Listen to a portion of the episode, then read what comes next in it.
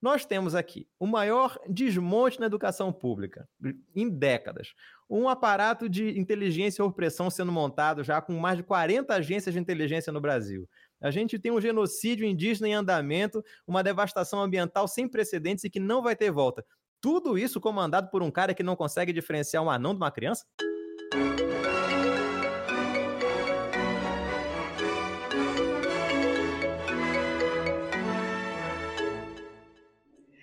Bom dia, boa tarde, boa noite. Espero que a sua louça esteja ficando limpa enquanto você nos escuta hoje. Eu sou a Mia Passione e vou apresentar hoje com os caviares Bruno Barros, Felipe Pena, Pedro Del Picchia, Andy Bizoc, nosso 14 episódio desse podcast. Queridos caviaretes. Inclusive, eu quero dar um aviso agora, que eu sempre dou no final do episódio, mas nem todo mundo ouve até o fim. Eu queria convidá-los a participar do nosso grupo de ouvintes do Telegram. Na descrição do nosso episódio tá o link, você entra lá e pode falar o que você quiser que a gente aguenta. Hoje nós temos dois convidados aqui, o Vitor Camejo, que além de comediante, roteirista, muito bem vestido, ele é meu grande amigo, isso já diz muito de uma pessoa. Ele apresenta o Jornal de Casa e traz conteúdo super importante desse nosso Brasil 2020 com muito humor. Bem-vindo, Vitor. Olá, senhoras e senhores, sejam todos muito bem-vindos aqui a esse Caviar, maravilhoso podcast aqui de vários amigos que eu sou convidado pela primeira vez e agradeço muito o convite. Também temos a nossa convidada que vamos chamar de Bolso Regrets, que é o arrobinha dela no Twitter, muito importante, expondo uma certa hipocrisia de quem votou 17 na última eleição. Bem-vinda! Olá, eu sou a administradora dos Bolsominions arrependidos no Twitter e, enfim, tragam seus regrets para mim. Se você já ouviu outros episódios nossos, você notou que a gente brinca bastante com a guerra semiótica. Só que eu não quero que a gente esvazie o significado dessa palavra, né, desse, desse termo. E então eu acho muito importante, pela primeira vez, a gente dar um espaço, perguntar isso para o nosso professor Felipe Pena e pedir para você, Pena, me explicar em um minuto e meio o que é de verdade, formalmente, a guerra semiótica. Vai. Vamos lá, um minuto e meio. É, a guerra semiótica, se a gente pudesse traduzir num termo para contemporaneidade, seria batalha de significados. É, eu tiro esse termo de um livro de 1946, eu já tive a oportunidade de explicar em outros podcasts, inclusive do Pedro, que é o livro A Linguagem do Terceiro Reich, do Viktor Kleinpel, que era um filólogo judeu que estudou as expressões da Alemanha nazista para conquistar a simpatia do povo alemão durante a ascensão do, do, do, nazismo na Alemanha a partir da tomada do poder em 1933. Então ele percebeu que havia duas estratégias básicas na Alemanha nazista para fazer essa guerra semiótica. A primeira delas era a batalha dos significados, que era produzir novos significados a partir de termos ou palavras antigas. Por exemplo, na Alemanha, o termo fanático significava herói. Então, se você era um fanático pelo regime nazista, você era um herói da pátria. E também os neologismos, palavras que eram inventadas para significar novos termos naquela guerra semiótica. A gente tem isso no Brasil de 2020 muito claro. A gente tem primeiro, primeiro a batalha pelos significados das expressões e palavras. Então, por exemplo, a expressão direitos humanos passou a significar direitos de bandidos esquerda passou a significar algo ruim. E os neologismos vão confirmando isso, como por, por exemplo, por exemplo, o neologismo esquerdopata, esquerda, mas patia, que é doença, esquerdopata. Você nunca ouve ah, o termo direitopata. Então essa batalha de significados, ela está no centro da ascensão da direita no país, está no centro dessa dessa batalha que a gente vive diariamente e da qual a gente não tem, nós, como democratas, não digo nem como esquerda, nenhuma noção de como competir ou como combater, porque a gente entra nessa guerra semiótica ah, com, de forma muito naif, muito é, desproporcionalmente ingênua, quando eles são muito profissionais ao proporem novos significados para os termos, ao proporem é, novas palavras, neologismos para significados, e a partir desses neologismos, tornar-nos meio que reféns dessas palavras. Então, você tem o termo, por exemplo, antipetismo, supondo que toda a corrupção no Brasil foi feita por um partido de esquerda, no caso o PT, e que toda a esquerda significa ser petista. Por outro lado, a gente sabe que os partidos de direita, como o Partido Popular, que foi o partido do Bolsonaro durante 10 anos, tem o maior número de deputados envolvidos em corrupção, mas ninguém é antipepista, ou ninguém é anti-PSDBista, apesar da gente saber tudo que a gente sabe sobre o Aécio Neves, que foi presidente do PSDB e candidato à presidência pelo PSDB. Apesar de a gente saber tudo que a gente sabe sobre o José Serra, apesar de a gente saber tudo que a gente sabe sobre o Alckmin, figuras próceres, figuras ilustres do, do PSDB, mas a gente não tem o PSDBismo. Então, para concluir, uh, o Bolsonaro ele surfa nessa guerra semiótica com muita propriedade, ancorado em conceitos que ele não entende, mas que pessoas ligadas a ele, como Steve Bannon, que teve seu mandado de prisão, foi preso nos Estados Unidos e libertado a partir de fiança, então ele está sob liberdade condicional, entende muito bem e que ajudaram o Bolsonaro a construir essa falácia de combatente da corrupção, coisa que a gente sabe que ele não é, vive, vide os escândalos da rachadinha, os cheques para Michele Bolsonaro, etc., e agora o acordo com o Centrão, e vide também a, todas a, o, todo os 28 anos que ele conviveu no Congresso como um prócer desses partidos do Centrão que sempre conviveram com a corrupção. Então, essa, para finalizar, é a batalha semiótica, a guerra semiótica, uma batalha sobre significados que nos são impostos politicamente, socialmente e com os quais a gente tem que conviver e na maioria das vezes a gente não consegue ter um entendimento de como combater esse lugar comum, esse que aliás uma grande diferença aqui, uma coisa é bom senso, outra coisa é senso comum. É um senso comum que nos foi imposto de que a esquerda é ruim, a direita é boa, a direita combate a corrupção, a esquerda promove a corrupção. Isso nos foi imposto, assim como na Alemanha nazista foi imposto aquela sociedade que determinados significados levavam à imposição da ideologia nazifascista. É isso que é a batalha semiótica, uma análise que ultrapassou um minuto e meio, perdão, Mia, mas que poderia falar dez minutos, uma hora sobre isso e citado outros autores, mas a gente pode fazer isso ao longo do programa de hoje, depois que o Camejo fizer a sua primeira piada sobre esse tema.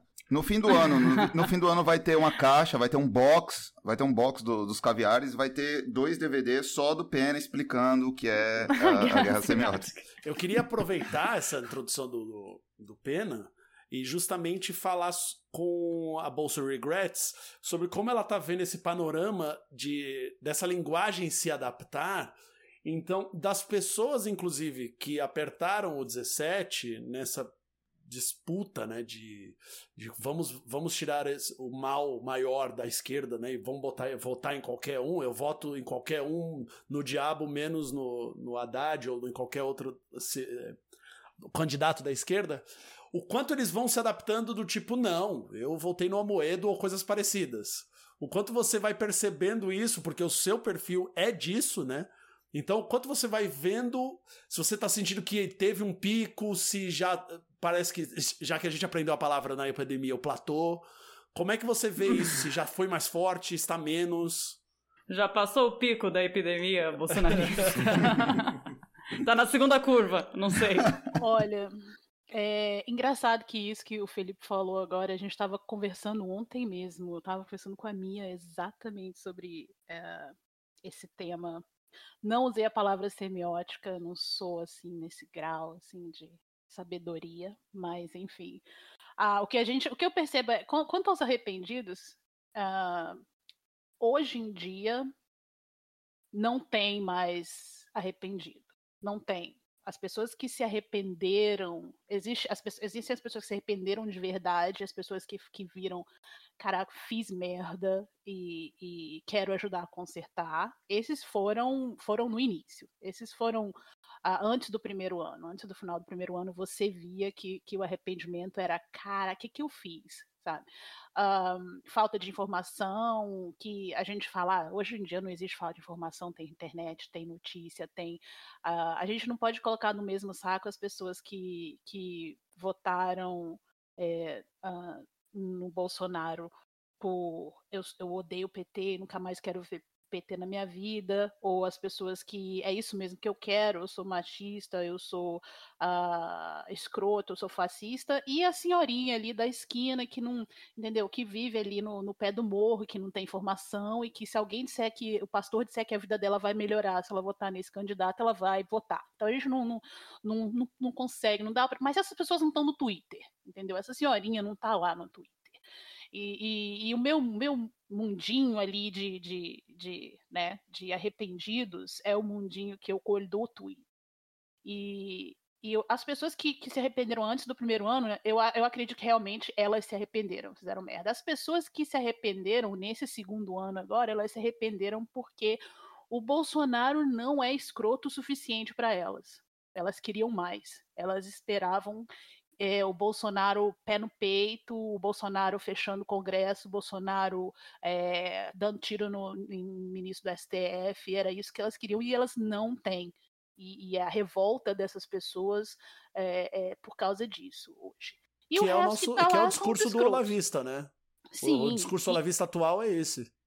E, e, você tem isso dentro de duas facções dos apoiadores dos Bolsonaros, né? Você tem o, o, o pessoal que, que é a facção dos, dos, militares e você tem a facção dos olavistas.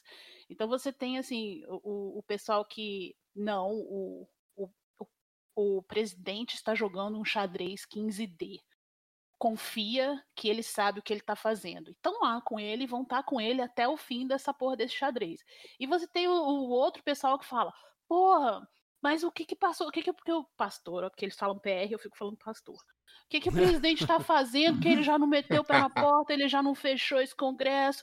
Aí, mas se ele, se ele faz alguma coisa certa, o pessoal tá mais ou menos lá de novo, um pé aqui, um pé lá. Não, mas olha, hum, ele legal, o presidente fez isso, vamos ver. Ah, não, mas agora não dá mais. Então, assim, uh, não tem mais arrependido de verdade. Esse é o fato. Não, não. Se aparecer agora para mim falar, ah, me arrependi de votar, é porque não está sendo tão escroto quanto você gostaria que ele fosse. Então você não merece nenhuma empatia. Ah, esse é um cenário muito sombrio, cara. É, e é, e é, e é assim, o, é muito difícil, e eu acho que o Camille vai poder falar sobre isso, é muito difícil você atingir, hoje em dia, o bolsonarista fazendo, fazendo graça dele, né, zoando das coisas que eles falam, tudo, porque a gente não fala nem a mesma língua. A gente não está jogando o mesmo jogo. Entendeu? A gente não está falando a mesma língua que eles. A, a gente não chega nos canais que eles chegam, a gente não fala para as pessoas que eles falam.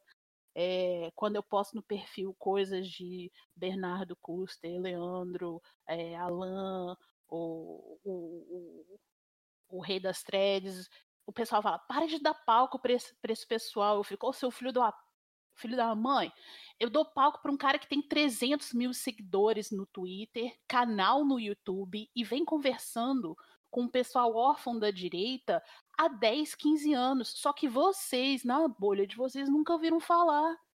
Entendeu? Então, assim, a, a, a esquerda deixou uma parte da população muito órfã porque não não consegue dar um discurso acessível para eles. E discurso acessível, vocês vão me desculpar, hoje é é Photoshop tosco com palavra e word art falando o que eles querem ouvir. Eu não sei, eu não sei quem falou que a uh... Eu não sei se foi algum perfil, talvez tenha sido até você, mas algum perfil de, no Twitter falou que a esquerda devia, que, que, devia acordar ouvindo o discurso do Mano Brown todo dia. Todo aquele, dia. aquele discurso que o Mano Brown fez do palco do PT, lá do segundo uhum. turno, falando: ó, oh, Deixa eu jogar eu tava real, lá, cara. Eu tava na frente dele quando eu vi isso. Então, assim. Na hora, é, na hora é, foi um é, é climão, é, assim. Tá virando, tá virando uma coisa meio. eu também a gente lá. tá tent... A gente tá tentando ter a habilidade do cara da sala de aula que cria apelido para todo mundo. E o máximo que a gente tá conseguindo é chamar o cara de cabeça de mamão. A gente não tá nem é. tentando, porque a esquerda é. é. muito superior a isso, entendeu? Esse superior, entre aspas. A gente não vai se rebaixar. A... Olha, eu sinto muito. Eu, eu, eu não quero, óbvio, fazer alguma coisa, falar alguma coisa no Twitter que depois me, eu me sinta mal. Que depois eu me sinta, eu sinta que eu feri algum princípio que eu tenha dentro de mim. Mas, ao mesmo tempo, eu não posso ter o escrúpulo de não pegar uma montagem da Bia Marca d'Água Kisses, entendeu? E usar aquilo e modificar e falar, e usar a mesma estética dela e falar, ó, aqui, essa é a verdade. Mas usando a estética que eles usam, porque a gente não usa, a gente acha brega, a gente acha feio, a gente não se rebaixa aí para grupinho de zap, a gente odeia o Facebook, ainda bem que eu saí de lá, entendeu? E com isso a gente está perdendo todas essas pessoas que que seria que seria a dona Maria ali da esquina, entendeu? Que seria o pessoal da igreja, o grupo do tricô, entendeu? O pessoal do, do futebol. A gente, a gente já perdeu esse pessoal. Enquanto a gente não resgatar a estética e sequestrar a estética da direita, a gente não vai conversar com esse pessoal. Então, mas aí que tá.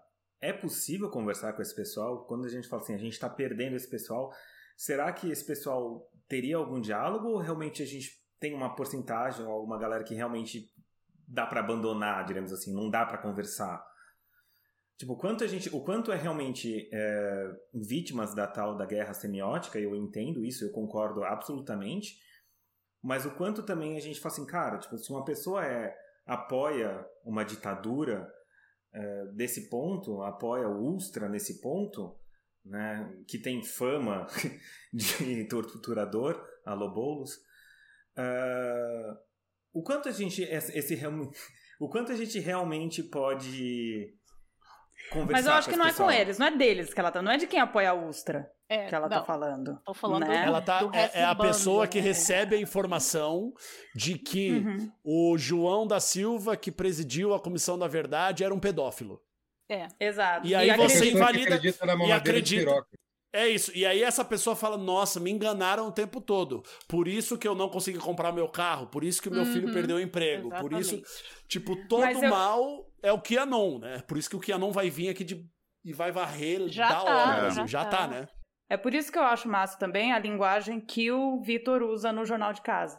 Que é, é uma linguagem com humor, trazendo a informação de uma forma didática. Então tem muita gente assistindo que não, não tá assistindo achando que vai assistir para aprender alguma coisa e acaba aprendendo, entendeu? Então. Você aprende brincando, é, cara. Ele me, fez, ele, ele me fez usar o YouTube. Eu não abri o YouTube há muito tempo e eu abri o YouTube só pra ver o Jornal de Casa. E é sério isso, não é, não é confete à toa, não. Mas ele tá certo. O seu objetivo, Vitor, nunca foi ser um Greg News. É, não, eu nem, nem tem muito como comparar, porque a diferença de estrutura entre eu e o Greg eles são muito grandes, entendeu? Eu sou sozinho aqui no- na minha casa, literalmente. Ele E tem a Greg tem sala de tudo- roteiro, né? É, na minha sala aqui, e o Greg tem todo o HPO ali para ajudar. Ele tem a estrutura de pesquisa, roteiristas para trabalhar com ele. Então, nem tem como ter essa pretensão de atingir. Mas, assim, também colide um pouco com a minha personalidade, um pouco com a, com a do Greg, né? Do Greg é muito mais sofisticado, talvez, do que eu, no sentido de apresentar o conteúdo. Eu tento.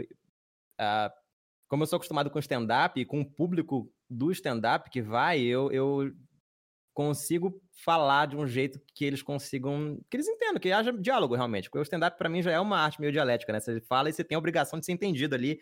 A resposta tem que vir em forma de risada de um jeito ou de outro, obrigatoriamente. É, na hora. Uhum. Então, tipo, eu tenho algumas preocupações nesse sentido. É, mas o meu, meu objetivo primeiro, na verdade, foi não ficar doido na quarentena, porque meus shows acabaram e eu não tinha o que fazer. Eu comecei a fazer com isso. E aí eu já tinha. Algumas pessoas fizeram pão e você fez um É, eu fiz um, um canal, um programa no YouTube. E aí, e aí, é, só que o, com o jornal eu tive a oportunidade de colocar alguns conteúdos que eu sabia que no palco do stand-up não iam funcionar. Algumas coisas com mais referência bibliográfica, artigo científico. E Dá um etc. exemplo, Ah, por exemplo, ah, no stand-up eu não tenho recursos de imagem, por exemplo, que eu tenho no, no Jornal de Casa. Eu posso falar e mostrar a imagem aqui no canto da tela. E esse apoio visual. Livro com figuras. Uhum. é- é, as pessoas entendem mais facilmente, entendeu? Do que só o texto em si. E é muito mais fácil, fica mais didático realmente. Esse apoio visual ajuda muito a passar a, a ideia e a mensagem. E também, ah, eu sempre tive uma preocupação muito grande de.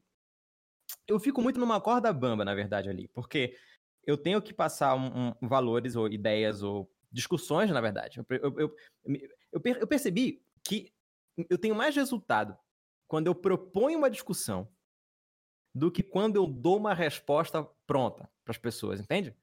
Aham. Sim. Quando eu chego no conteúdo e eu proponho uma dúvida, eu lanço, eu mostro o bolsonarismo por um ângulo e pergunto se isso aqui tá certo, as pessoas tendem a questionar.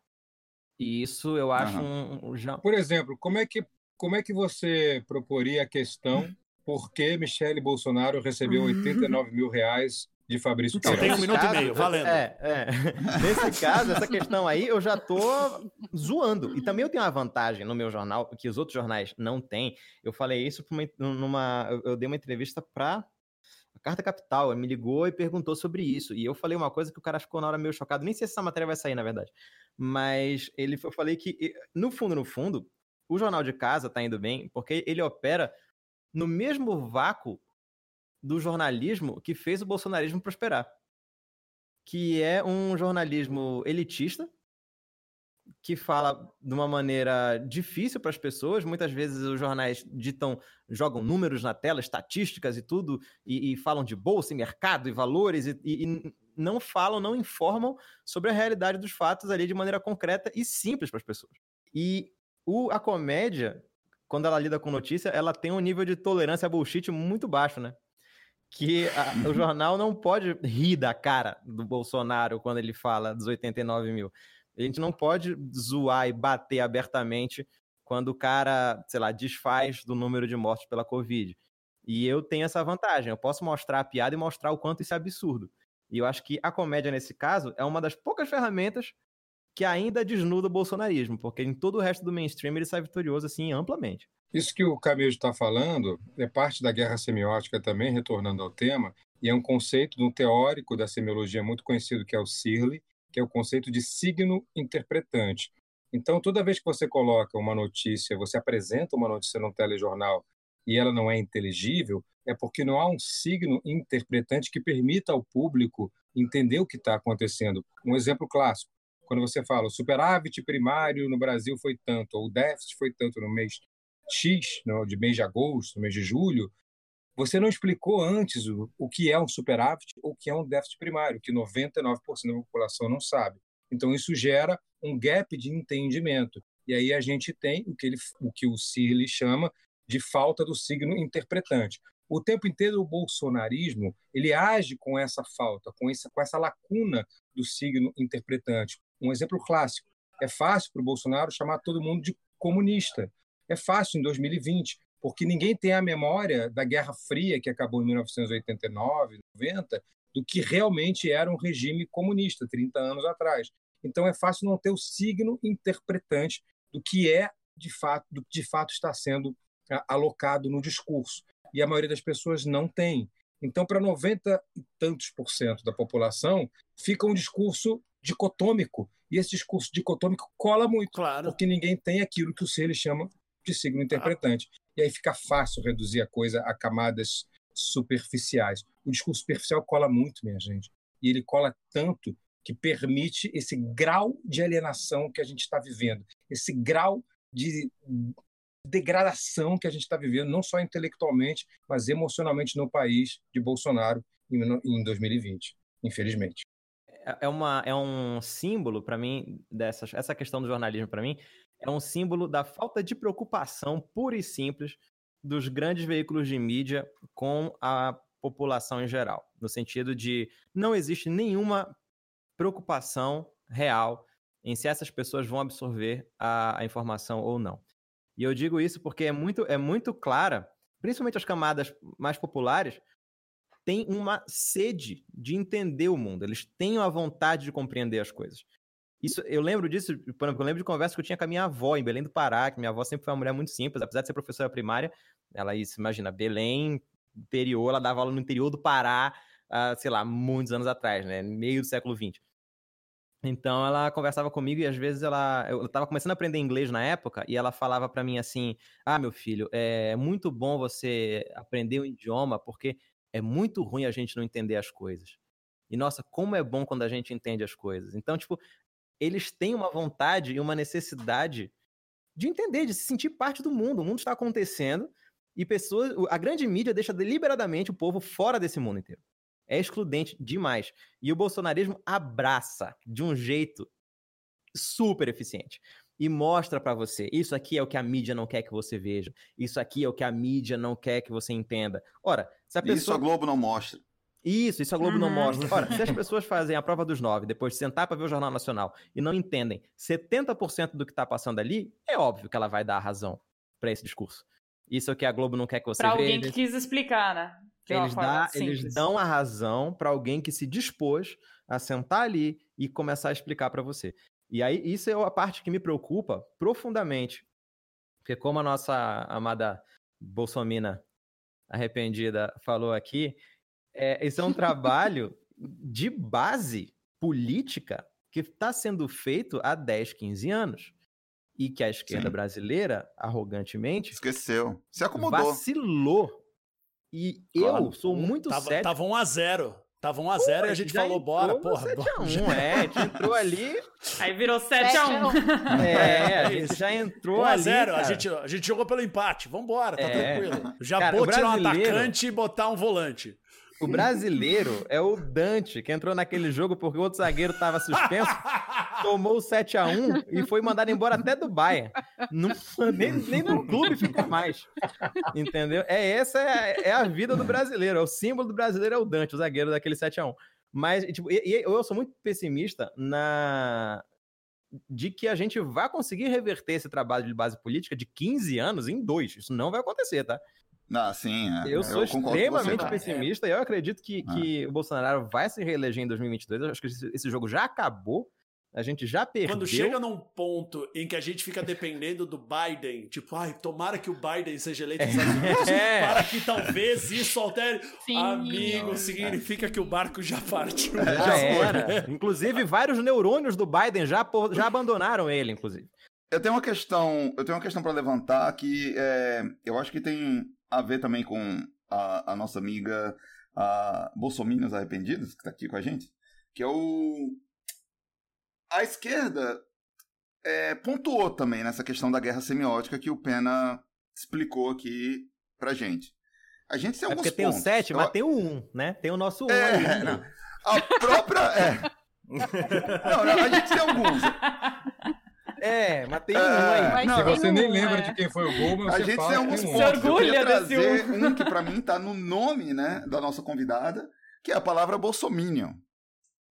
É um, é um faz parte da, da, da guerra semiótica e é um ponto nosso, né? A gente criou aí é, essa palavra que pegou e e eu acho que a gente precisa olhar também. A gente tem alguns pontos ne- nesse quesito. E é, é, quando o, o perfil surgiu, que foi bem lá no início, é, eu, eu adoraria que ela falasse a data exata ali em que, em que o perfil surgiu. Acho que foi, na minha memória foi logo depois do, das eleições, né? Logo alguns dias depois das eleições. É, Foi na noite do segundo turno. se nossa, é, tipo. Nossa. É tipo que quem apertou e tava indo embora com o papelzinho na, na mão, no comprovante de votação, já falou que merda eu, Eu, fiz. eu, eu, atribu, eu atribuía um perfil, eu falei pras pessoas da minha volta, não adiciona. Essa porra vai roubar dado seu. Tipo, eu já achei que era uma coisa da direita pra, tipo, mano, eles estão tão ligados que a esquerda tá sedenta por um. Ah, olha lá, já tá já dando merda, mal começou. Eu falei, eu falei para meus amigos meus, não adiciona, não adiciona, cuidado. Tem até hoje gente que acha que eu era um bolsominion arrependido. eles me mandam mensagem. Você nunca foi bolsominion, porque uma vez você nunca abandonaria o mito. Ufa. E enfim, eu. é, tá, o, então, Mas eu, eu acho uma mega vitória porque eles se irritam de verdade até hoje, né? Tipo, tem um, pô, um ano e tanto que ele venceu e a palavra bolsominion pegou de um jeito que ele, eles se irritam, cara. Eles podiam já ter não se irritado, mas eu queria que ela falasse um pouco sobre isso, sobre, tipo, é, esse momento inicial da criação do, do perfil. Qual foi, qual foi o primeiro feedback, assim? Co- co- como é que aconteceu? Porque pra mim foi muito rápido, teve um boom e de repente o perfil tava gigante. Queria que ela falasse um pouco sobre isso. É, Então, quando eu criei, foi na noite do segundo turno, se eu não me engano. Eu tava bêbada, completamente embriagada. Na votação ou na apuração? Como a maioria das coisas boas que eu faço. É, quando eu criei, o que aconteceu foi, tinha tido, né, todo mundo saiu para votar, eu, eu eu não moro no Brasil. As pessoas do, que seguem o perfil já sabem, já, já falei que eu moro fora e eu tinha. Eu viajei para votar e tudo. E na noite estava acompanhando a, as apurações e ao mesmo tempo eu estava no WhatsApp com o meu grupo de família, que assim, é, eu, eu saí do grupo da família há muito tempo, mas eu estava num grupo com o meu pai, irmãos, assim, só a gente ali. E eu tenho um irmão bolsomínio, porque, né, toda família tem tem a sua, é. sua cruz para carregar. Bem-vindo ao time. E, e enfim, a gente teve uma, uma, uma briga feia, feia naquela noite, tipo, eu bêbada e já falei mesmo, entendeu? Falei como é que você tem coragem e, enfim, falei todos os nomes que eu queria falar, é, não falei nenhuma mentira, fiquei muito puta e desliguei, saí do WhatsApp, entrei no, no Twitter com o meu perfil pessoal, que já tá até, coitado, esquecido, morto nessa altura do campeonato. E entrei, entrei no Facebook, tava lá e, e criei, e, e, eu sigo, que se vocês não sabem, tem um perfil que chama Trump Grats, que, que é, é são é, eleitores do Trump arrependidos. E o perfil faz isso, o perfil retuita arrependimentos do Trump. E aí eu, como uma brincadeira, criei o Bolso Regrets e, e aí postei no meu perfil também do Facebook, meu perfil pessoal. Falei assim: acabei de criar essa merda aqui, um dia eu vou postar o arrependimento do meu irmão. e fui dormir, esqueci. No dia seguinte, eu acordei. O que, que tinha acontecido durante a madrugada? A Clara, a Verbook, ela viu, ela viu assim, perfis criados, perfis novos, alguma coisa assim. Ela viu esse perfil e ela retweetou e falou assim: um dia, olha só, a gente vai rir muito com coisas como essas, com perfis como esses. E aquilo, no primeira, primeira noite, teve assim, 1.500 retweets, uma coisa assim. Caralho. assim. Aí eu, eita porra, deixa eu deletar isso aqui do meu perfil pessoal. Aliás, deixa eu deletar o meu Facebook pessoal. e, e começou. Uhum. E começou uh, com o pessoal me mandando por, por DM prints de WhatsApp de família. É, começou com a escolha dos ministros, para falar a verdade, quando ele estava montando o gabinete. Cada vez que ele botava um nome, que a gente sabe que ele botou muito nome lá para testar, né? Teve muita especulação que era tipo botar o pé na água e ver o que, que, todo mundo ia falar e voltar atrás, enfim. Então, cada vez que ele botava um nome, o pessoal ia lá, porra, presida, mas esse cara aí, não sei o que, não sei o que. Aí o pessoal printava. Não foi para isso que eu votei em você, me mandava. Então começou assim, foram os primeiros, entre aspas, arrependidos. E eu tenho, assim, é um. Uma biblioteca. O pessoal é um DM, a DM é aberta, minhas notificações são ligadas, gente. Eu meto o pé no chorume e abro os Deus dedos mesmo. Céu, que é, mulher guerreira, é assim, vai pro assim, Good Place. Qualquer um pode me mandar. Vai pro Good Place, certeza. qualquer um pode, qualquer um pode me mandar DM, qualquer um pode me marcar, me notificar, me chamar. Enfim, eu recebo tudo. Eu não fecho Você não usa nada. smartwatch, não, né? Nunca não. compra isso na tua vida. O quê? Vai parecer que tu tá com Parkinson, cara. A mão vai tremer tanto de notificação ali que vai ser um negócio doido. inferno. Quantos seguidores você tem hoje? Ah, hoje eu tô com 111 mil Uau. e 700 e alguma eu coisa. Eu tenho duas perguntas. Se você, ah. um, é, se o seu irmão sabe que, que é você, e dois, se você já conseguiu um arrependimento dele. então, eu tenho um print dele guardado aqui, que foi quando, quando saiu o resultado do, da eleição. Ele printou no ele escreveu no Facebook dele assim: Aê, segunda-feira sem PT, graças a Deus, não sei o quê. Não, e eu tenho esse print dele até hoje. E aí ninguém sabia, assim, alguns amigos meus que, que viram meu Facebook naquele dia do tipo, criei essa merda e tudo, eles sabem. Então, assim, hoje tem até um número razoável de amigos que sabem. Mas ninguém sabia até que um dia eu comecei a receber umas mensagens de um pessoal com, com alguns dados esquisitos, falando: a gente sabe quem você é e a gente vai colocar. É, segunda-feira vai sair em tudo que é lugar. Isso era uma sexta. Eu, pô, mas por que, que vai esperar até segunda-feira? Né? Hum. Só para acabar com o meu final de semana, cara? Aí fiquei pensando, eu falei, eu acho que eles não sabem nada e estão esperando para ver o que, que eu faço, mas por via das dúvidas, aí eu liguei para o meu pai no Brasil. Aí contei para ele, aí ele, puta que me pariu, mas enfim, o que, que eu vou fazer, né? Agora eu tô sabendo, então se acontecer, aconteceu, tô preparado. E não, nunca aconteceu nada, e enfim. E meu pai hoje, de vez em quando, me manda uns prints de jornal, porque meu pai é aquela pessoa que compra jornal e abre para ler, aí ele tira uma foto com o celular e me manda de arrependimento, é manchete que ele acha engraçado. E põe lá no perfil. Aí depois, em, em, reuniões de família, todas as férias, todas as vezes que eu tenho férias, eu tenho oportunidade, eu vou ao Brasil e nessas coisas de família, o meu irmão ficou sabendo. E assim, ficou sabendo daquela do tipo, ah, que coisa, né? Da, do tipo assim, eu sei não posso reclamar, não posso contar para ninguém, porque vai prejudicar a mim mesmo. Entendeu? Minha família, meu pai, uhum. meu sustento, enfim. E não, nunca, se, nunca teve um arrependimento público, a não ser nas últimas férias, em que eu falei, ó, oh, quando é que vocês vão me visitar? Ele, porra, o dólar tá muito caro. Eu, conte-me mais sobre isso. Maravilhoso. maravilhoso. é, mas eu, eu, eu, recebi um print. Eu recebi uma, uma notícia de que se tirasse ia cair o dólar. E o, e o, e o, e o, Edu, e o Dudu, fal, todo mundo ia Dudu falou: não compre dólar agora. Uma coisa que o Camê estava falando, que cara, a gente falou muito sobre isso. Eu tenho um grupo com outros outros perfis antibolsonaristas uh, do Twitter, que é o grupo se chama até Esquerda Bunda Mole, que é a gente é muito revoltado com essa esquerda, que é esse, essa coisa do humor preencher o vácuo da mídia.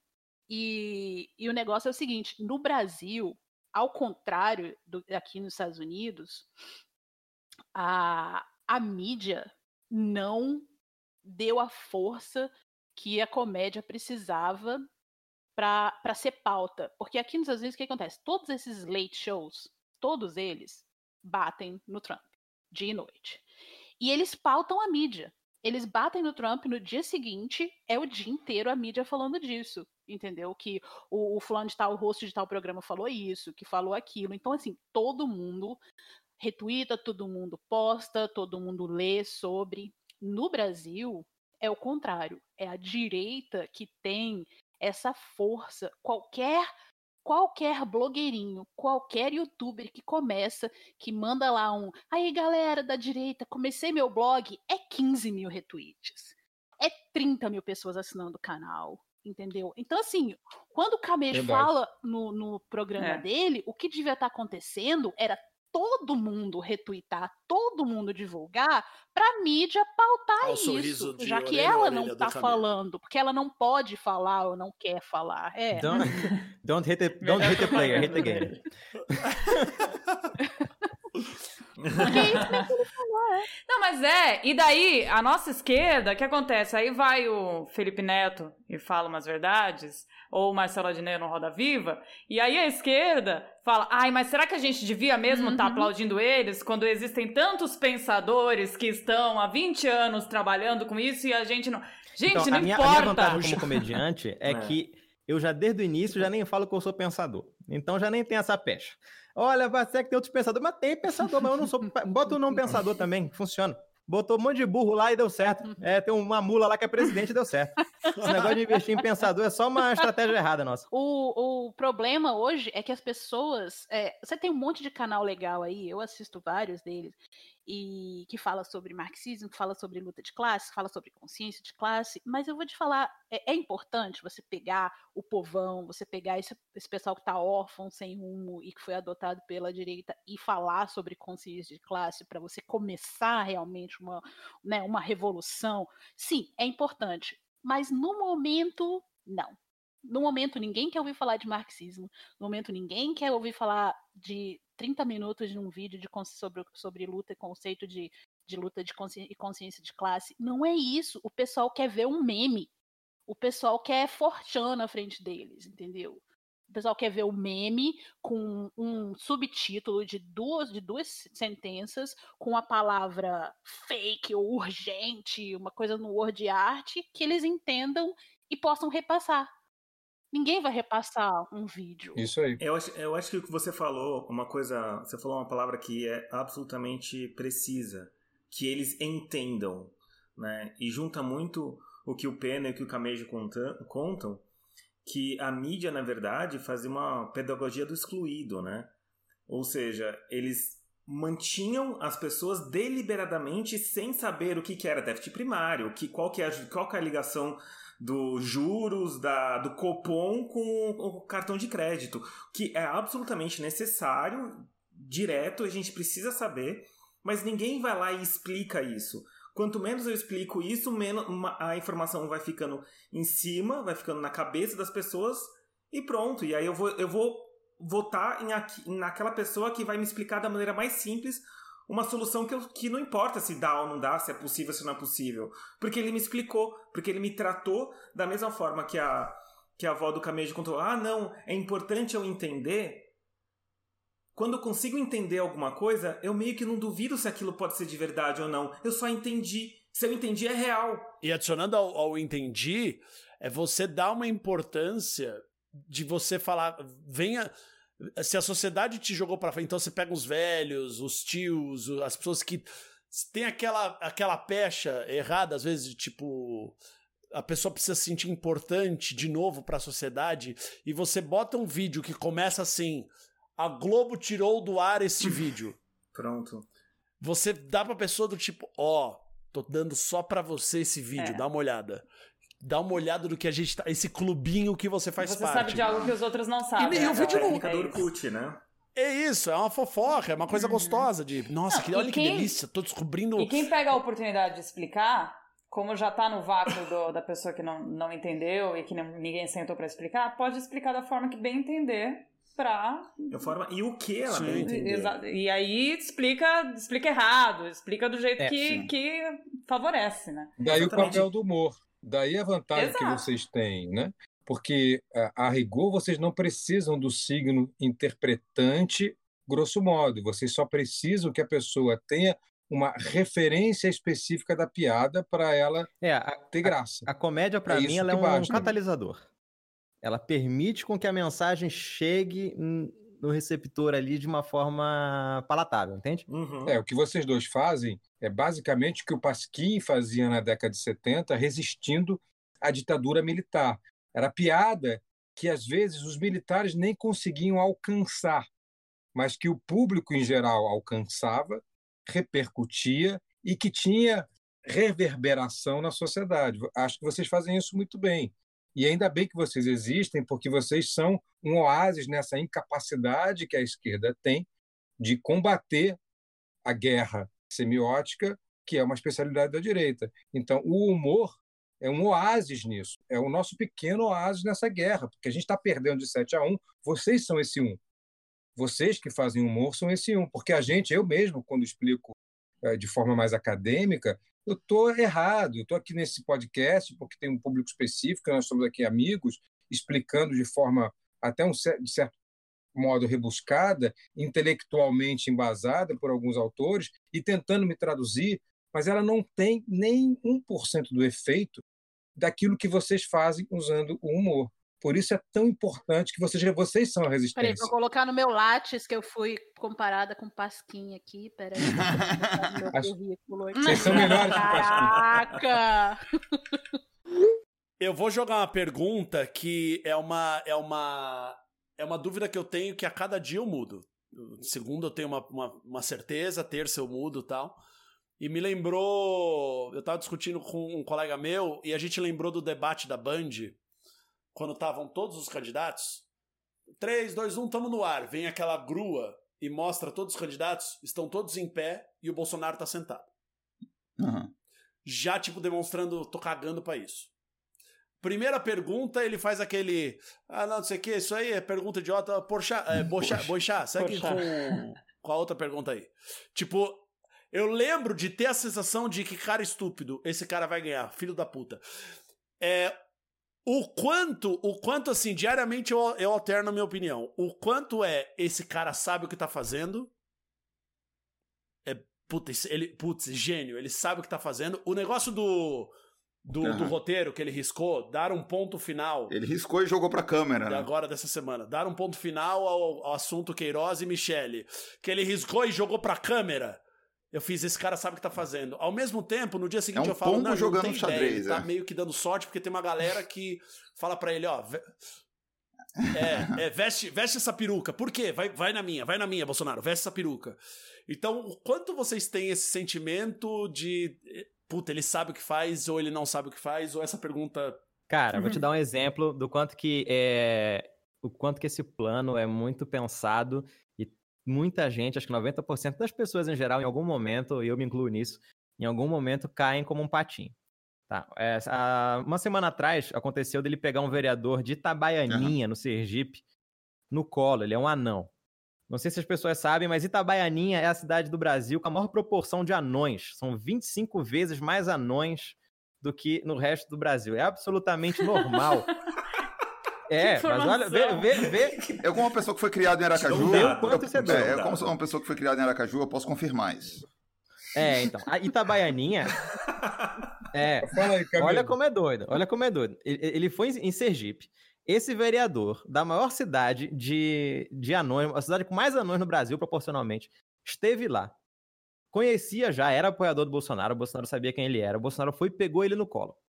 Alguém no Twitter começou a fazer uma piada que o Bolsonaro tinha confundido um anão com uma criança.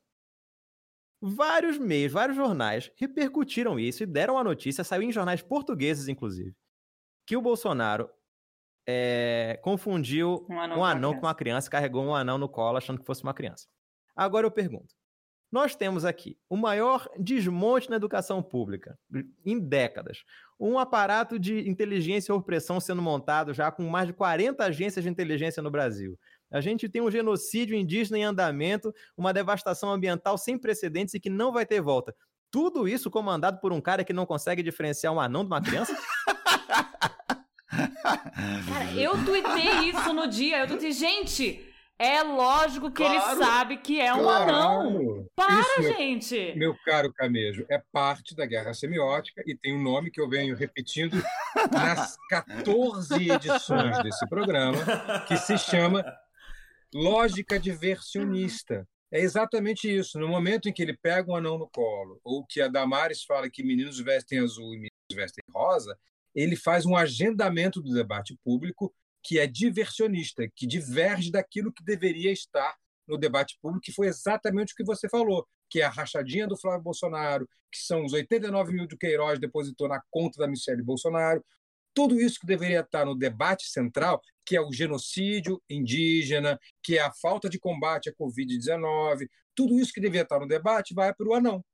Então, esse, essa também é uma lógica da guerra semiótica. E a gente Nossa, cai como demais. patinho nela. Uhum. A gente fica Uhum. repercutindo o tempo inteiro. Quando a gente devia estar lá no Twitter, nas redes sociais, qualquer um, aqui nesse, nesse, nesse podcast, repetindo por que 89 mil foram depositados na conta da primeira-dama pelo Queiroz?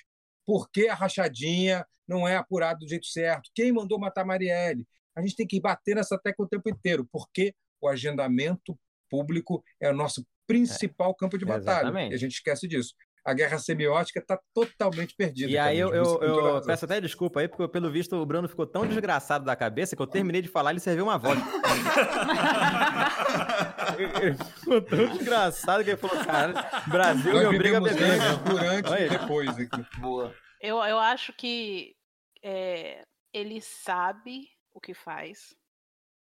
É, vocês lembram que, eu não sei se, assim, eu sei que alguns de vocês seguem a política americana a fundo, como eu ouvi no começo aí, mas o Trump, todo mundo fala, ah, o Trump, ele não tinha ideia de que ele ia ganhar, por isso é que ele não sabe o que fazer.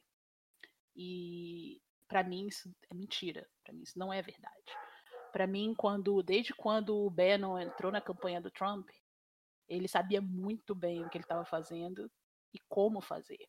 E, e essa é, a tática da direita desde então vem sendo o uso da ironia e, e da gozação como forma de colocar as ideias dele lá sem realmente afirmar que eles acreditam naquelas ideias. Quando ele- eles usam, é, eles, eles adotam esses, esses, esses ícones ridículos do Fortran, o, o Pepe, o sapo, o copinho de leite, o isso, aquilo, e, e, as pessoas acham graça nisso, e eles usam essa ironia como forma de colocar essas ideias lá, deles lá sem, sem afirmar que eles acreditam naquelas ideias.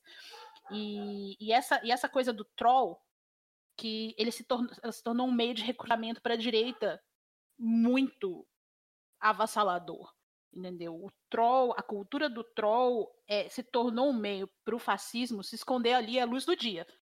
E, e as pessoas não viram isso. Então, assim, quando Trump se elegeu, que, que principalmente o Eduardo Bolsonaro viu isso, e a forma como o Bannon fez, uh, ele, já, ele já tinha estudado com, com, entendeu, com a turma do Bannon como fazer isso. Então eu acho que eles vinham nesse mesmo caminho, principalmente até a facada, e aí depois ficou ainda mais fácil. E eles continuam fazendo isso até hoje. A estratégia do Trump está sempre em campanha. A estratégia do Bolsonaro está sempre em campanha. A, a, a forma como o Trump pronuncia as coisas, a, a forma como ele escreve coisa errada no Twitter, tudo ali é pensado. Só que eu, na minha opinião, existe a chance do Biden ganhar porque a esquerda conseguiu se reorganizar um pouco melhor depois da, da última eleição. A esquerda viu que hum, é, a gente vai ter que realmente have our shit together para poder tirar esse cara daí. Enquanto a esquerda no Brasil, depois de dois anos praticamente, ainda não se tocou do que está acontecendo. Então eu acho que Bolsonaro sabe o que está fazendo. Ele coloca as pessoas, é, o Salles e a Damares são as pessoas mais perigosas desse governo, enquanto todo mundo se preocupa com o Guedes e o que, que o Guedes vai fazer, porque economia isso, economia aquilo. A Damares, se for candidata na próxima eleição, ganha. Ganha. Se acontecer alguma coisa com o Bolsonaro e a Damares for candidata, ela ganha. Eu tenho certeza que eu estou falando. É, a Damares é a, é a ministra mais bem avaliada, né? Sim. Gente, é que tem essa coisa da esquerda, a esquerda acha que só a esquerda estudou. Não, gente, a direita é muito estudada também, eles são inteligentes pra caralho. É que tem gente que pensa dessa forma mesmo. É, e, a, é. e toda a estratégia do Steve Bannon é, é, não é uma estratégia isolada. A gente tem que pensar na estratégia do Bannon como uma estratégia global ele influenciou não só a eleição americana e a eleição brasileira, como a eleição na Hungria, a eleição na Polônia. É, nós temos vários países onde a extrema-direita está no poder que aderiram às ideias é, eleitorais do Steve Bannon. Não é um movimento isolado. Se a gente continuar acreditando que foi por acaso, ou que foi só o sentimento antipetista, que também é uma coisa construída, uh, ou que foram N fatores isolados, a gente vai continuar perdendo essa guerra semiótica. A gente tem que estudar aquilo que o Steve Bannon trouxe para o debate público. A gente tem que entender, como a gente já disse em outros programas, que não existem mais meios de comunicação e sim ambientes comunicacionais. A gente tem que entender que esses ambientes comunicacionais têm estratégias próprias. Então, um exemplo muito prático é quando você faz uma postagem no Twitter, essa postagem não pode ser a mesma para o Instagram nem a mesma para o Facebook, nem a mesma do TikTok. Cada um tem uma linguagem específica e deve se adequar a essa linguagem para exercer o seu papel comunicacional, o seu papel como ambiente comunicacional. E no momento em que a esquerda se perde nos seus debates estratosféricos acadêmicos, a gente também se perde no debate eleitoral. E só para terminar, vocês falaram sobre o, o ambiente evangélico, o ambiente evangélico, eu quero chamar de ambiente mesmo, porque é um ambiente comunicacional também. É um ambiente em que as pessoas se sentem acolhidas, não é apenas uma religião. A pessoa vai a uma igreja evangélica porque ela, no trabalho dela, é uma pessoa invisível. Ela é um garçom, ela é uma pessoa que, se, que é referida por psil, e as pessoas chamam. E aí, quando ela vai naquela igreja, ela é chamada pelo nome, o pastor sabe quem é a família, quem é a mulher, quem é o marido, os filhos, que problemas tem, quais são os problemas de saúde, os problemas financeiros. Então, ela tem uma identidade e um sentimento de pertencimento. No momento em que a esquerda começa a generalizar o setor evangélico, o ambiente evangélico, e joga contra eles raivosamente, ela está só reforçando essa identidade e esse sentimento de pertencimento. Então, é momento de a gente separar isso e entender que linguagens utilizar para os diversos públicos evangélicos e fazer disso também uma guerra semiótica. Entender isso, esses significados e saber como se comunicar a partir de cada rede social e também a partir de cada grupo evangélico. 34% do Brasil se confessa de religião evangélica. A gente realmente vai ignorar isso? A gente vai tratar essas pessoas como ignorantes, como excluídas, Bruno? Em relação à questão da inteligência do Bolsonaro, do Trump, é, eu acho que eu sou a voz divergente, assim, eu acho que o Bolsonaro é burro para o caralho. Eu acho que ele é uma pessoa, assim, muito, muito reduzida nesse quesito do, né, da capacidade de pensar e, e de planejar. Mas eu acho que ele está cercado de pessoas que talvez a somatória dessas pessoas criem um ambiente estratégico ali que está dando certo. Talvez a somatória do Carluxo com o Eduardo, né? E, e algumas pessoas que estão ali ao redor dele criem é, um, um, ambiente que favorece ali é, o que a gente está vendo crescer e ficar cada vez mais forte no Brasil. Mas ele especificamente, eu acho que é uma pessoa extremamente burra. Eu acho que ele, eu acho que ele nunca leu. Eu acho que ele nunca escreveu. Eu nunca li nada que ele escreveu. Eu, é, eu não sei de nada que ele tenha lido, né? Tipo, não sei quais, quais, são as referências dele exatamente, assim, quais as últimas séries. Ele leu o livro do Ustra. é, exatamente. Leu. Ele é. disse que leu, né, na verdade. O título. É. O título. É, é o título. E, assim, eu acho que ele é uma pessoa muito, muito, muito burra. E isso eu quero deixar claro. É... A segunda coisa que eu tenho para falar, e é, é, é, eu concordo totalmente com Pena quando ele fala é, da maneira como a esquerda trata, né, do, o, os evangélicos de modo geral, porque eu acho que é importante a gente lembrar que um dos fatores de crescimento que fez o PT inflar e se tornar popular foi a aproximação do PT com os católicos na sua formação ali. Tem um histórico muito grande do é, entre o, o petismo, que é uma palavra que inventada também, que faz parte da, da guerra semiótica, mas entre o, o PT e, e, e, os católicos, de, de abraçar e, e de ver ali é, aquela disseminação do catolicismo do Brasil ali nos anos 80, 70. É, Nas chamadas comunidades eclesiais de base. Exatamente, como, é como, como uma maneira de difundir o, pensa, ideias, né? E hoje quem se apropria disso é justamente o bolsonarismo. Ele se apropria disso através dos evangélicos. O PT fez isso antes, algumas décadas atrás, através do, dos católicos. Ou seja, é, você simplesmente ignorar ou, ou, generalizar os evangélicos como uma coisa só, a gente está só fortalecendo, e eu concordo totalmente com Pena em relação a isso, está só fortalecendo o papel do evangélico na, na figura do Bolsonaro ali no e a figu, é, o papel do evangélico nessa vitória seguida de vitória que o Bolsonaro está tendo o tempo todo. Eu, eu acho que é um, é um erro estratégico. É, então, eu, eu tenho um fator aí que é preponderante nisso tudo também, que pode pegar um pouquinho da fala do Peno, um pouquinho da fala do Bruno, para a gente traçar um diagnóstico aí que me parece muito preciso, que é o seguinte. É, o Pena falou do, da organização lá atrás do PT junto ao catolicismo, os povos católicos ali de base, né? Qual foi a palavra que você usou, Pena? Me perdoa. Comunidades eclesiais de base. Pronto. E, e isso daí, voltando um pouquinho ao que o Bruno falou ali, porque o, o, o Bolsonaro pode não ser uma pessoa uh, estudada no sentido formal, né? De ter lido, de ter pesquisado, de ter escrito, de ter academicamente produzido conteúdo, mas eu acho que isso não faz dele uma pessoa burra, porque ele tem uma característica de inteligência que, para a política, é muito mais importante do que todas essas outras, que é a organização.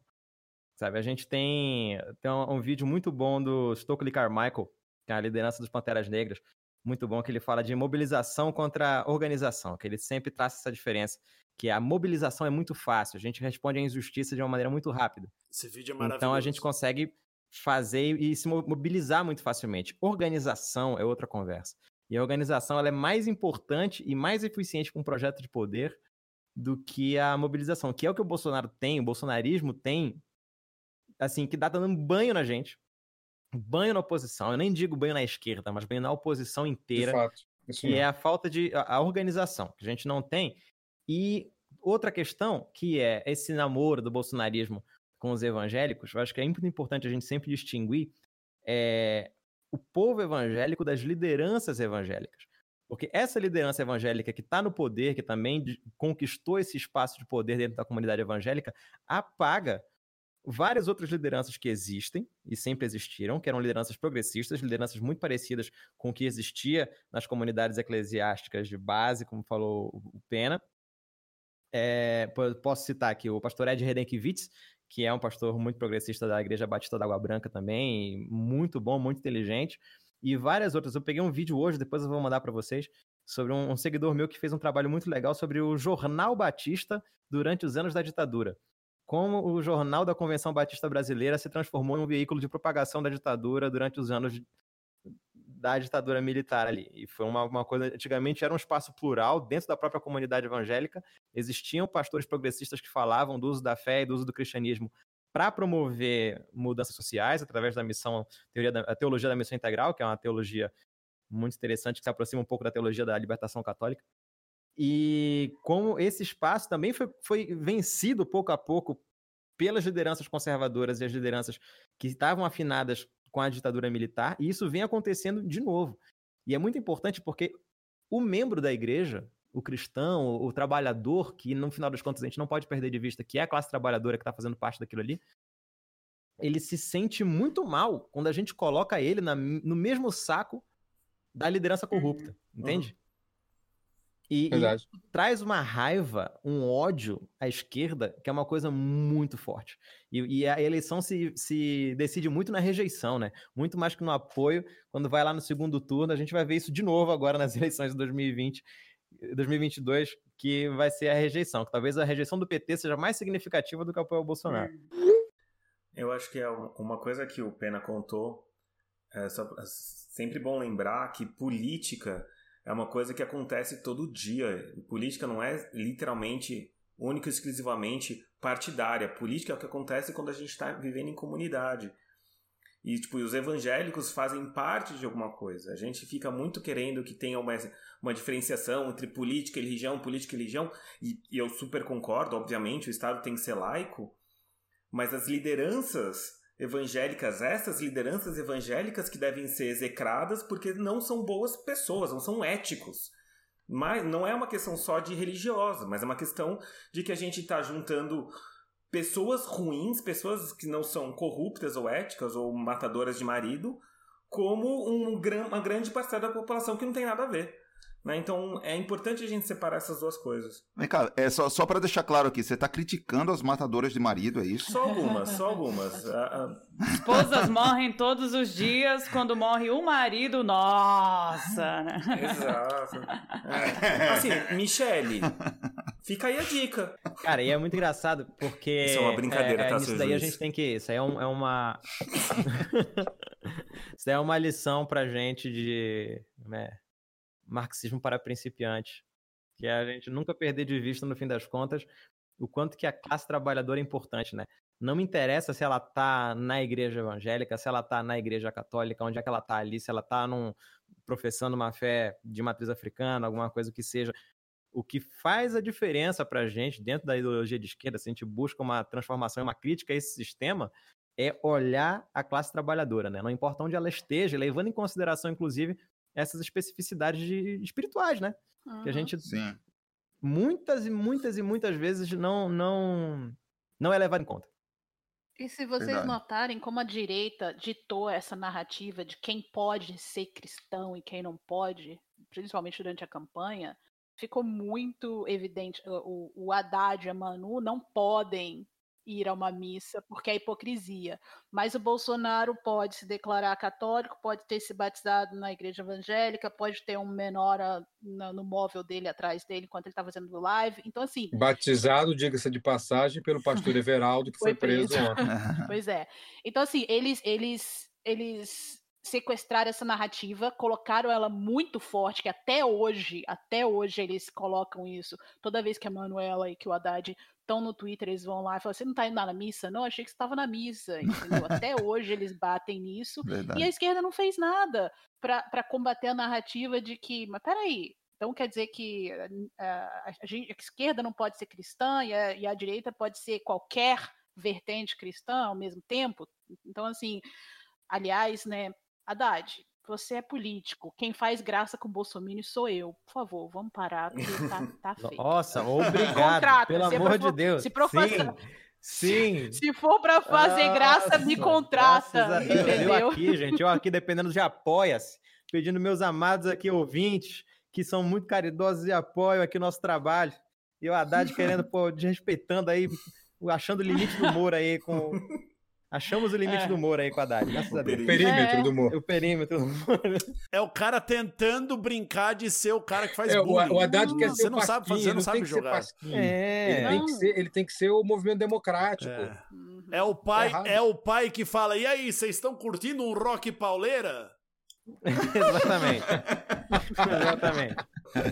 No mínimo é uma tentativa. Eu acho que a gente passou aqui o programa inteiro falando muito sobre a comunicação, os processos comunicativos e a ideia de que a esquerda tem que mudar e a gente tem que ser o quê? Ok, a piada é ruim, a piada é horrível. A gente vai criticar ele como humorista. Como humorista, ele é um ótimo político. Mas assim, porra, pelo menos o cara tá tentando, sabe? Tipo, ok, beleza. Eu acho que é esse caminho, é esse Mas faz processo. que nem o Wes tá fazendo. Tipo, pega um perfil e retuita, não fala nada. Tipo, Pega, pega, pega o Haddad, liga pro Haddad debochado fala: Ô lindo, tudo bom? Ô linda, não sei quem tá por trás. Fala: ah, não, faz um negócio, twitta. E aí. Né, Contra, porque, é, tipo, contrata isso. os perfis aí, contrata Exato, camejo, contrata a gente. Não, a gente vou falar, faz, não, não. não. não quero, estou fora dessa. Isso. Contrata, contrata bolsominions arrependidos. Contrata bolsominions arrependidos aí. Eu tô... Quer que faça um Photoshop, um Word Art, a gente faz aí, não tem problema não. Tem um. Só pra finalizar também, tem um perfil, tem um perfil uma hashtag, uma, uma onda que eu amo, que é a onda do Say No More. Que de vez em quando vem, que é tipo, é o Hold My. É uma, é uma variação do Hold My Beer, que é isso e tal. Eu tô vendo muito isso daqui a pouco, falar assim, cara, a gente precisa se modernizar, a esquerda precisa se modernizar.